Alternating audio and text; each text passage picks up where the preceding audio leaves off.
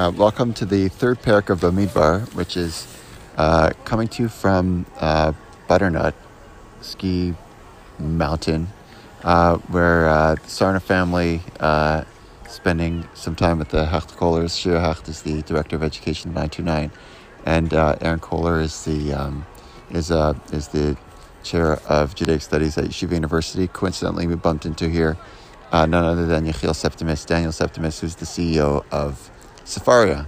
So for all those who are following 929 on Sefaria, um, here we are. Uh, but the opening of Bamidbar is amazing. I mean, it's such a tightly structured uh, image, vision of what uh, community uh, the Jewish people ought to be.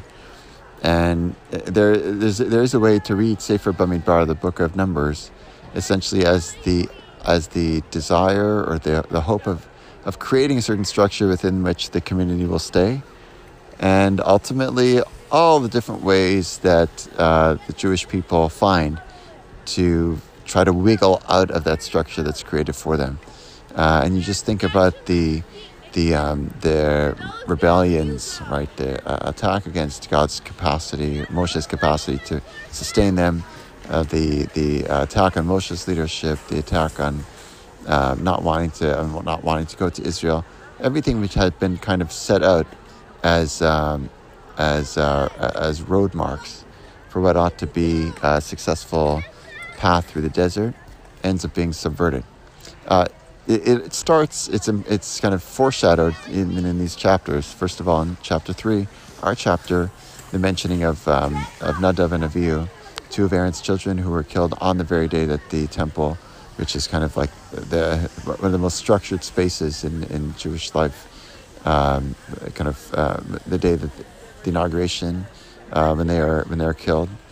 Um, and then there's no one to continue their line. So there, right there, you have a disruption of kind of what ought to be the idea of the the way the priesthood is is um, transmitted.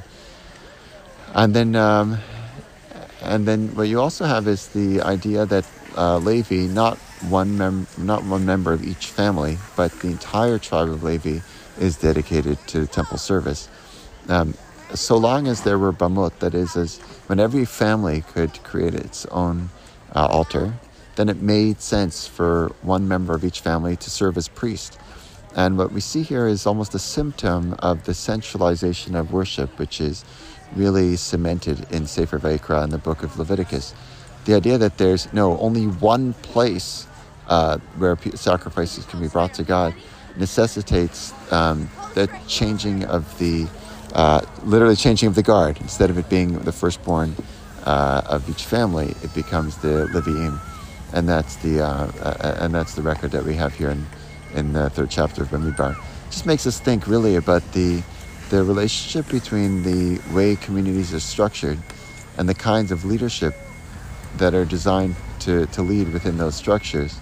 And then ultimately, what happens when there is a revolt against the leadership, then the structure has to change. Or if there is a revolt against the structure, you need new leadership. Uh, wishing you all the best.